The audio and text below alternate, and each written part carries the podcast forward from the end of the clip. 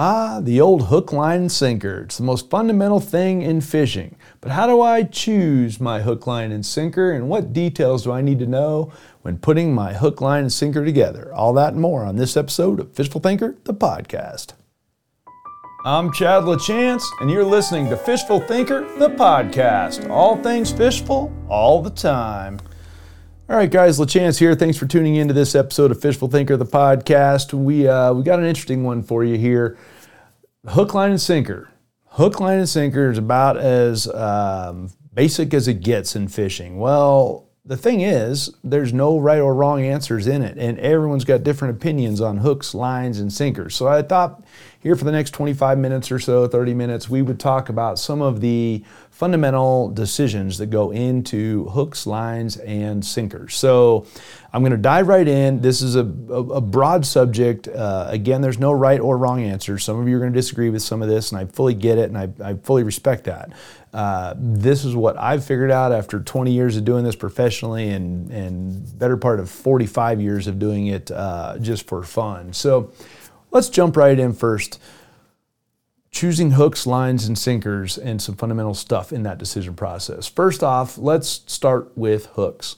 All things considered, a light wire hook is better than a thick wire hook for getting penetration. So, I like a light wire hook, or hook no stiffer, I should say, no heavier than what I need to make sure my fish stays on there and doesn't straighten that hook out. So, a light wire hook also does a better job of not affecting the action of your bait or your lure. If I've got a small light wire hook buried in a night crawler, he is going to behave more naturally than if I have a heavy wire or a large hook on that night crawler. Same thing with a leech, something like that, or even something like a like a molded piece of power bait that we're big fans of that you cast and retrieve.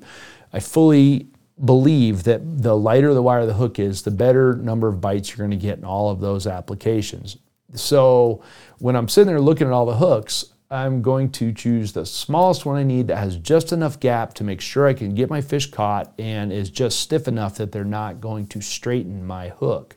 And that depends on the strength of the fish or potentially the boniness of the fish's mouth. So, how hard do I have to jerk on it to get that hook buried in the fish? Again, the lighter the wire, the thinner the wire, the easier it is to get that to penetrate though. So there's kind of a, a, a trade off there between uh, the light wire and heavy wire when it comes to a bony fish. I like light wire hooks as much as possible on jig heads. I like that on trebles. Um, when I go to heavier wire hooks, it's because I need more robust hook sets. Maybe I'm fishing around really heavy cover and I need to I need to hook set hard so that I can get fish coming right at me uh, or something on a Texas rig where I've got to jerk a hook through a piece of plastic. Then I'm going to step the wire size up on my hook. Uh, saltwater fish or big strong fish that are going to pull really hard um, is, is, again where I might up the wire size. A good example that might be something like uh, a little fly that I would use for trout fishing. I might tie on a light wire hook, but I might tie that same exact fly in the same size on a heavier wire hook if I'm going to use it for, say, carp fishing.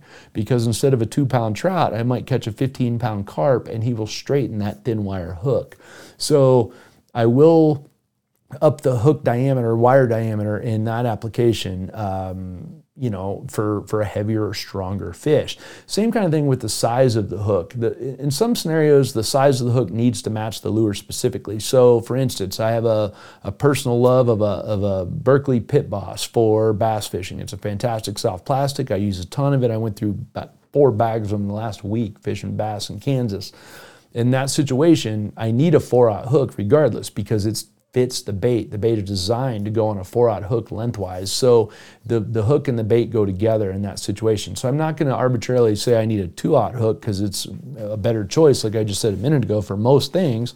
No, I need the hook to match the size of the bait. Same thing with something like a, a crankbait or something. That, keep in mind the manufacturer designed that bait to work with a specific size and weight of hooks. So as soon as I change that size or weight, my bait may not perform in the way that the uh, designer wanted it to do. And Dan Spangler, the hard bait development manager for, for Berkley, and I are, are good friends, and we've had lots of talks about uh, changing what changing hooks does to your crankbait. So if you've got a crankbait or a jerkbait, your best bet in most cases is to go with the hook the manufacturer put on there in terms of size and wire diameter. It's going to affect your weight. So uh, taken as a blanket statement, smaller, lighter hooks will get you more bites.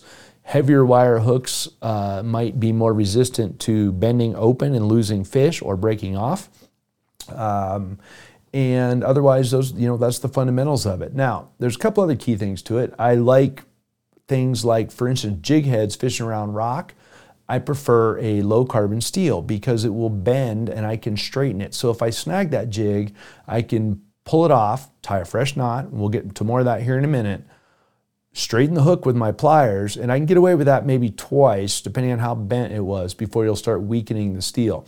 If you've got the really expensive, really high carbon hooks, you can't straighten them, and they're much harder to sharpen as well. So, like the old bronze hooks that are very famous and very familiar to a lot of people, is a very forgiving hook in terms of being able to repair it a modern, very sharp, high carbon steel, you know, ridiculously sharp, chemically sharpened type hook are great, but they are not repairable, so to speak. They're almost disposable. If you bend them, they'll break. If you try to sharpen them, you'll never get them back to where they were in the first place. So there's a, a fundamental thing there with the hooks. Um, having said all that, there's almost no scenario where I want a larger than average hook. I can't even think of one off top of my head where I would personally put a bigger hook thinking I'm going to hook more fish. It almost never goes that way. You're going to hook more fish with a smaller, sharp hook than you are with a larger hook. Uh, brute force and ignorance is the first thing I think of when people want to use, uh, you know, beefy hooks because they're fishing for quote unquote big fish. So there's that. Let's move to line. Hook, line, sinker. Let's go on to line. Similarly to the hooks, lighter line is going to get you more bites period. It allows your lure to behave more freely. It allows your bait to behave more freely. Uh, it's uh, easier to cast farther. It's uh, just a lot of things that make lighter line a better choice. It's harder for fish to locate it or notice it. Uh, it's a good choice. Now, obviously we we need tensile strength those to come in this equation but my standard answer is look i have to hook them before i can break them off and i hook more fish with lighter line. I do a tremendous amount of fishing for a lot of species from bass and walleyes to, to panfish to you name it with six pound Trilene 100% fluorocarbon xl and the reason i do that is i get a lot of bites yeah, I need to be careful with with playing fish, but that's okay. I can do that. That's that's in my skill set and my drag setting and things like that. That's that's a key thing there, and I can do that with with uh, with my own skills. But the lighter line's going to get me a lot of bites. I do a lot of finesse jig fishing. Uh, say an eighth ounce jig with whatever's on it. In my case, three inch Gulp minnow a lot of the time, but it could be a, a four inch worm. It could be any one of a tube jig or anything else. Uh, I typically do that on lighter than average lines than most people, again, because it gets me a lot of bites. Um, with monofilament and fluorocarbon, it's rare that uh, I'm going to go under the four pound range uh, for anything, uh, or with braided line for that matter. I can get away with almost anything I need to do uh, with four pound test or above, and that includes bluegills, crappies, whatever the case might be. Keep in mind, I am not an ice fisherman. I, I know some ice guys that fish with two pound test, good for them. I don't ice fish at all, so I don't have to worry about that. Um, I think that lighter line has got a a, few advantages that maybe aren't intuitive to you as well. The lighter line handles easier on a reel in a lot of cases, particularly a spinning reel, because it's got less torsional rigidity, less resistance to twist. It comes off the spool a little easier. It leads to much better casting distance. And I'm not generally a fan uh, or an advocate of long casts. I want my cast, I, I, want to be able to present baits as close as possible without spooking fish in most cases because I have controllability. The, the more distance between me and a fish, the less steering and controllability and leverage and everything else I have on that fish. So uh, also the less control I have of my lure from uh, standpoint of preventing it from snagging, the harder my hook sets get. A lot of things happen when your lure gets a lot farther away. Having said that, Maybe the water's really shallow and clear. Maybe you're bone fishing and I can't get 10 feet or 20 feet or 30 feet from my fish because they're going to see you. Keep in mind the shallower the water is, the wider the cone above the water is that fish can see. So a fish in six inches of water can see a lot farther outside of the water than a fish in six feet of water can. So that's important to keep in mind. And therefore casting accuracy or casting distance, I should say, will make a difference. Same thing, fish in shallow water are also spookier. So you may need to throw farther in, in shallow water or very clear water. It may be that you have a bait that's diving like a crankbait, and the farther you can cast it, the more time it will spend at a given depth on its way back to the boat because it's going to run on a dive curve. Okay, there's a scenario where a long cast will help in that case, a thinner, lighter line will help you and it will help you be able to throw farther. And that, that can be very important to get a crankbait. So, say I'm trying to hit the top of a hump that's 20 feet deep or 15 feet deep with my crankbait. Well, I need to throw a long ways past that hump so that my bait's at full depth when it comes across there and may or may not hit. On 10 pound test, I might be able to hit that. Let's say I've got 10 pound fluorocarbon, I might be able to hit that hump.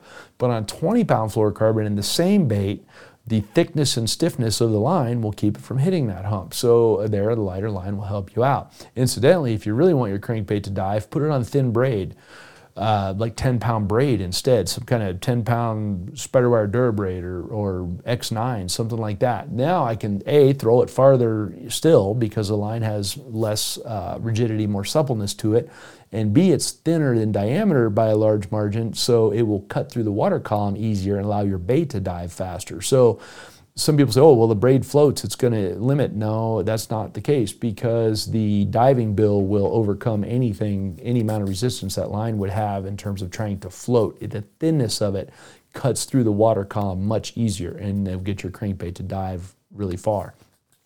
So again, all things considered, lighter line is better than heavier line. The only rare exception to that, or very few rare exceptions, is if I need controllability of a bait.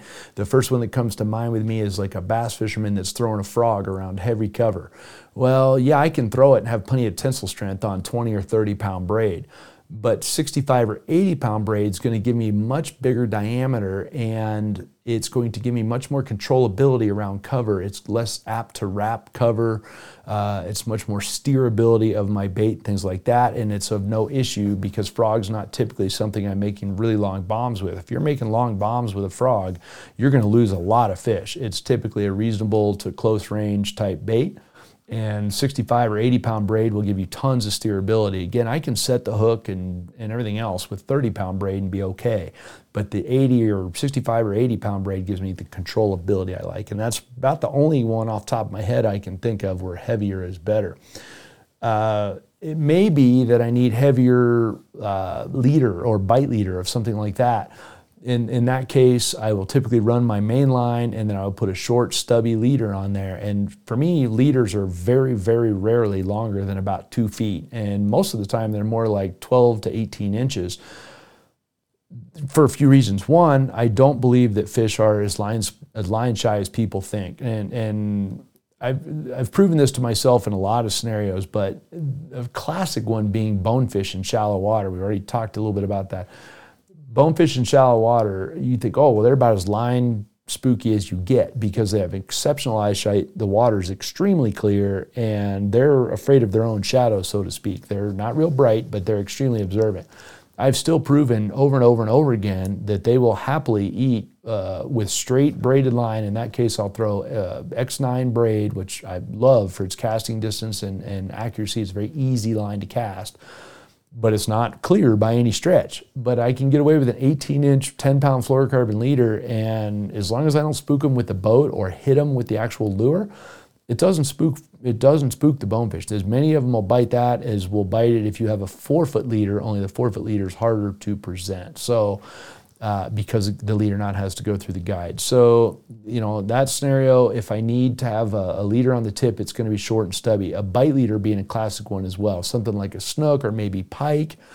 Um, I'm not a fan of wire by any stretch for pike. I think you get way less bites with wire leaders. So I go with heavy fluorocarbon, something in the 50 to 80 pound range, but that leader's only about mm, maybe a foot long, just to keep his teeth off of the line itself. So that bite leader will do plenty good for you. So in that scenario, again, it's the main line is still light. The, the main line is only as heavy as I need it tensile strength wise to be able to get you know fish to the boat and it's a misnomer that you need tons of tensile strength with a modern fishing rod and reel and some basic skills you can land some very large fish in very short period of time which is a major goal of mine because i do believe in delayed mortality just by how you go about fighting the fish and how to fight fish is a whole nother podcast for a whole nother day but i can tell you that i've caught some really big fish on really light line in a short period of time by fighting them intelligently rather than with brute force. And, uh, and you can trick them at some of their own games. So that's a key thing. Let's switch it up a little bit and talk about knots because I get tons of questions about knots, and it's part of your terminal tackle system, hook, line, and sinker. Uh, if I'm tying braided line, to a lure or uh, anything terminal, a lure, a hook, anything like that, straight braided line, I'm going to do that with a Palomar knot. And I'm not going to try to teach you how to tie knots in this podcast. That's what they make YouTube for. Go check out, you know, the various knots that I'm going to mention here. A Palomar knot is very, very good with braided line. It's easy to tie. It's uh, it's as close to bomb proof as you're going to get, and it's a fantastic choice. It's the only knot I use for tying braided line to terminal connections. If I'm tying monofilament, either nylon monofilament or fluorocarbon, to a terminal thing, a lure or a leader, uh, then I'm going to tie a San Diego jam knot. And again, you can go look that one up on YouTube. A San Diego jam knot tests very high, uh, very high, very close to a Palomar knot. Um, it's quick and dirty to tie, and I mean really quick to tie. Uh, it's the knot I use a lot. Well, I use it all the time for fluorocarbon and, and monofilament. And let's say I'm guiding clients and we're on a jig bite or something. I've got them with light fluorocarbon. I'm going to retie that thing like three or four times an hour, whether they're catching fish or not. It, just from the jig being down on the rocks and beating up that first little bit of line, I'm going to cut maybe six to ten inches of line off of the off of the end of the the uh, the fluorocarbon or the mono, and I'm going to tie a fresh knot on a regular basis. Fresh knots are muy importante. If you take nothing from this podcast other than fresh knots, do it. I have fished with some of the best anglers uh, around, some of the some BASS Anglers of the Year and National Crappie Fishing Champions. Those guys are retying constantly because the knot is the weak link period in your system and knots cause problems. So retie early and often. The San Diego jam knot is extremely quick to tie. And because of that, I can use the weight of the lure to help tie the knot. And again, look them up, you'll see how to tie them. But I can tie a, an eighth ounce jig to six pound 100% fluorocarbon in about literally five or eight seconds, 10 at the outside with the San Diego Jam Knots. Quick business and it's very, very reliable. Let's talk about um, another knot that I use to join lines together. Let's say I want to join fluorocarbon and monofilament. I've got a, a or a, excuse me, fluorocarbon and braid. I've got a braided main line. Let's see my jerkbait setup. I've got 15 pound Trilene X9 braid, Berkley X9 braid going to a fluorocarbon leader. Again, it's a short stubby leader, 12, maybe 18 inches long. I'm going to tie that leader on with back-to-back uni knots. Now, here's going to be a major point of contention. Some of you are going to start screaming about the FG knot, and I get it. FG knot's a, a great knot. It's wonderful. If you can tie it in the comfort of your own home with no wind and perfect lighting and a desk to do it on, it's great in my world, in the boat, in the wind, and everything else that goes with that, it is an absolute nuisance to try to tie that knot, and uh, and therefore I don't do it. Um, also, be, for that same reason that it's a nuisance to tie, I end up with a knot that's less reliable. So I spent a whole summer trying to fish the FG knot, and I went back to my uni knot, which I've been tying since I was a kid, because the only negative to the uni knot over the FG knot is the fact that it doesn't go through the guides as well. Well, that's fine because my leaders are short and it's rare that I need to run that knot through the guides at all. I will typically leave the union, I will reel up to the knot being right at the tip guide and cast from there. That's how I do it, and therefore it doesn't beat up my knot, and therefore I also don't have to worry about tying an FG knot. Another good choice is uh, a Crazy Alberto or an Albright knot. Both of those test out very well as well for me, the uni knot's more versatile and I can use it for other things besides just joining lines. So I don't want to know how to tie every knot out there. I don't care. After 20 years of doing this professionally and 40 plus years of doing this for fun, I don't need to know every knot out there. I just need to know three fundamental ones, and that's basically all I use for anything.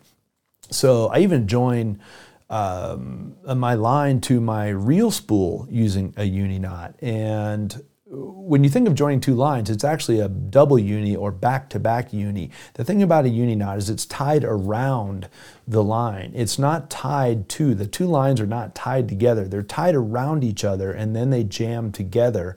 So it's not relevant the diameter of either of the lines. I can be tying a 100 pound fluorocarbon to 10 pound braid and it works just fine uh, or the other way around. It's irrelevant because the lines are tied around each other. So look up a uni knot, learn how to tie it, and you can use it for a lot of stuff. I already just hinted, I use the uni knot to join my line to my spool. Works great for that because it does jam or slide. It will cinch itself down on the spool. Uh, works just fine when you're going to, to spool. I'm not an advocate of, of not having a good solid knot at the spool. There's been a lot of times where I've had rods go overboard or customers threw rods overboard with the bail open and I use another rod with a lure to catch the line and pull that bait in or pull that rod in and you just hope that your that your arbor knot holds up. And a traditional arbor knot also slides and cinches, um, but I don't find it to be as reliable. You can also use a uni knot for other things like a bobber stop. People don't realize that, but a let's say I don't have the rubber bobber stop or the Peg-It, and I, I need my I need my uh, slip bobber to stay where it needs to stay, or I need my sinker in the case of a Texas rig to not separate from my hook. Well, I don't have to carry a bunch of bobber stops. I can carry some 20 pound mono, 10 feet of 20 pound mono in the boat and all I have to do is tie a uni knot around my main line, cinch it good and tight, and then clip the tag in just long enough that it'll catch the bobber or catch the sinker and keep it from sliding. It works exceptionally well. It's almost free. I mean, you can use the tail end of a spool line and I don't have to carry. It's less things I have to carry. So uni knot's extremely versatile in that regard. Also, another thing a uni knot is good for, um, which I think uh, is a lost art these days, but more people should do, is snelling a hook. And snelling, you guys have all seen them, the little packages, little long skinny strips. They have like six or eight bait hooks in them. Typically, they're sold alongside power bait and bobbers, and they're used for that. Eagle Claws got famous for selling a majillion packages of those hooks. They have a down eye, and you see the, the little short stubby leader that's tied to those goes through the eye, and then there's a uni knot tied around the shank of the hook. And in that case, you have the, the line coming straight out of the hook, and you get a perfectly linear pull when you set the hook. It doesn't tilt the hook one direction or another. It's also extremely strong. So if you want to snell a hook, you see some bass guys do it. Greg Hackney, a relatively big name bass guy, famous for snelling hooks. Few other guys. You can even snell with braid uh, rather than a Palomar knot. I see guys do that occasionally these days, but using a using a uni knot is what that is. So you go through the eye of the hook, tie a uni knot around the shank behind the eye of the hook, and then it just jams up against the eye.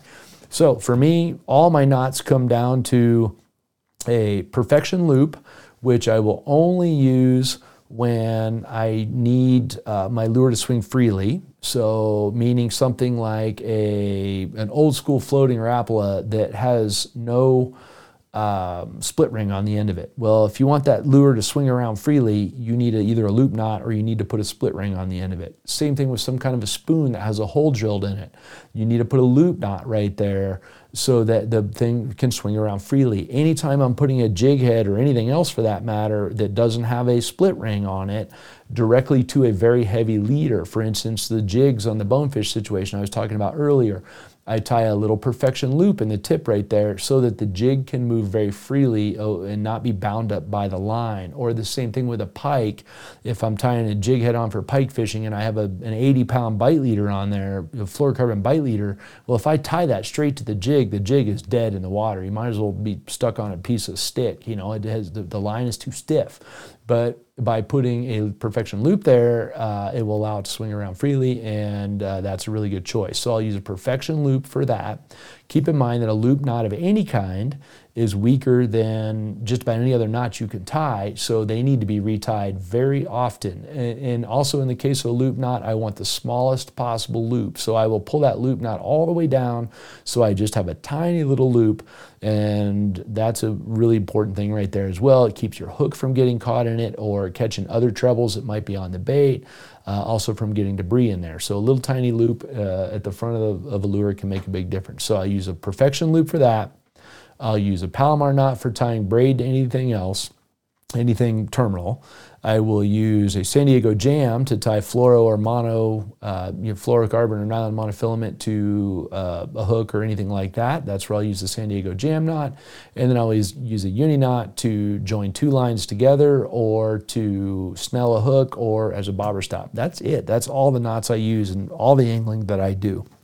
So, Enough about knots. We talked a little bit about line. We talked about knots. We talked about hooks. Let's go on to sinkers. Now, similarly to hooks and line, I want the smallest sinker I need to make my presentation. Um, I guess the whole system kind of ties together at that point. In other words, the less thing I want to affect my lure or my live bait, as the case might be, the less weight or stiffness or terminal parts I put in there, the better off I am. So for me, the weight has to be just heavy enough to either get my bait to go down at the speed I need it to, uh, to you know maybe I need a fast sink rate to trigger bites, or maybe I'm fishing really deep and I need to have feel, or maybe I've got current, I need to keep a bait on the bottom.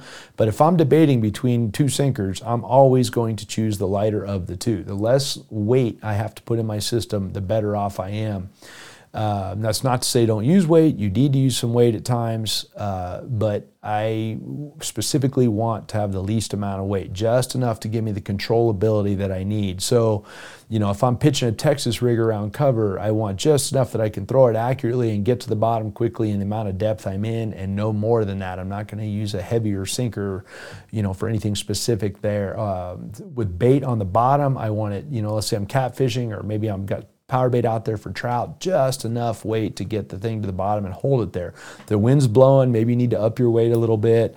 Uh, if, if, you know you got current, maybe you need to up the weight a little bit. But all things being equal, I'm going to choose my lightest weight uh, that I can do and get my presentation there, or to get controllability of my bait. And you'll notice a lot of this conversation comes down to controllability. Um, if I'm going to use, let's say I'm going to use split shot, I'll typically separate them. I'll use three small ones rather than one big one because what happens there is you spread the load out a little bit and you have less chance of snagging.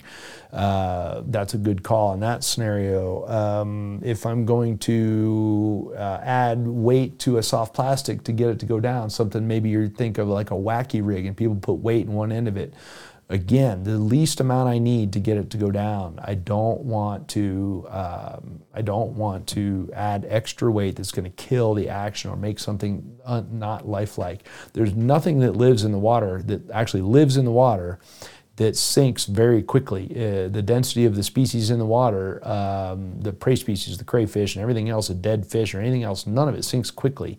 So, yeah, I can use this fall rate to trigger bites occasionally, but at the end of the day, what really happens is I snag more stuff because it slams into the bottom and gets into cracks and everything else, and I don't realize what's going on, or I spook fish and blah, blah, blah. So, I want my lightest sinker I can get away with any on any given day, regardless of what style of sinker that is.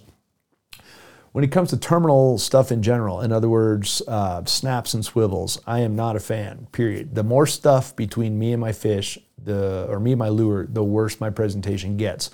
Also, the more knots I have in there, the worse my situation gets. So if I have to tie a swivel, now I need three knots bare minimum as opposed to one by tying without a swivel. Now somebody's going to start yelling about line twist. Okay, that's fair, I understand. But I'm, I'm here to tell you that, particularly with braided line, let's say, the, the resistance of the swivel to twist is typically more than the line. So when I have tested that, you spin the lure. If you just hang a piece of braided line, let's say you get a, a two foot piece of braided line, then you tie a swivel to it, and then you drop a foot of, of mono off that, and then you hang a leader off it, and you just hang that from a hook on your ceiling. You spin that leader, you, or you spin that, that lure watch the swivel. The swivel won't spin, the line will spin. When I learned that, it occurred to me that, oh, the torsional rigidity of the line is less than that of the swivel when the swivel has any weight on it. And therefore, when you start jigging your spoon up and down, it's not your swivel that's stopping your twist, it's your braid that doesn't care. That's a different story with fluorocarbon or monofilament, both of which are infinitely stiffer than braided line. That point, you might need a swivel. If I do have to use a swivel, then to, to avoid line twists, something maybe I'm retrieving a spoon or an inline spinner, um, then at that point I will definitely use a swivel, but I will use the smallest swivel I can get. So even a tiny, tiny little swivel is higher pound test than anything else in my system, and though therefore I'm going to use it. Again, I'm going to avoid them if at all possible. And I'm going to end on this one. Snaps, one of my biggest pet peeves. Oh, I use this snap so I can change lures in a hurry. No, no, no, and no, don't do that. The reason is you're going to have a stale knot, and stale knot is the single biggest reason for losing fish, in my opinion, by a large margin. You are never more set up for disappointment than tying a eight pound monofilament to a snap and then changing lures all day long on that snap because that nylon monofilament knot is your weakest link and it gets weaker and weaker and weaker the longer you fish with it. You finally get Shamu to bite, you set the hook and it breaks off, and now you're yelling about your line. No, it was your stale hook. Do not use snaps, in my opinion, to change to, to speed up the knot process or the lure changing process. If you need to use a snap to allow a lure to swing freely as opposed to a loop knot, I totally get that. That makes good sense. I'm still not a fan because you have another piece of hardware in there. But if you're going to go that route, at least retie to the to the snap as fast as po- or as often as possible. Don't let your knots get stale. So I'm going to leave it at that, guys. I don't use snaps. Learn to tie knots. Tie them quickly. Learn them at home, not when you're on the water, so you don't get flustered, and you'll be good. Last thing is this: there's no such thing as too much lube on your knot. When you when you cinch it down, a big gob of spit is going to be better. You need to take the heat out of the knot, not just the friction cinch it underwater or cinch it with a big glob of spit on it. And uh, that's gross, so I'm going to end right there. So, guys, hopefully you got something from this podcast. Uh, hopefully you'll subscribe while you're here. Uh, check out more information on the Fishful Thinker YouTube channel. There's like 500 videos there, all of them education based. We'd love to have you check that out and subscribe. Also, you can join the conversation on Facebook or Instagram at Fishful Thinker, and you can catch us on World Fishing Network and Altitude Sports multiple days every week. Thanks for tuning in, guys. This has been Fishful Thinker, the podcast.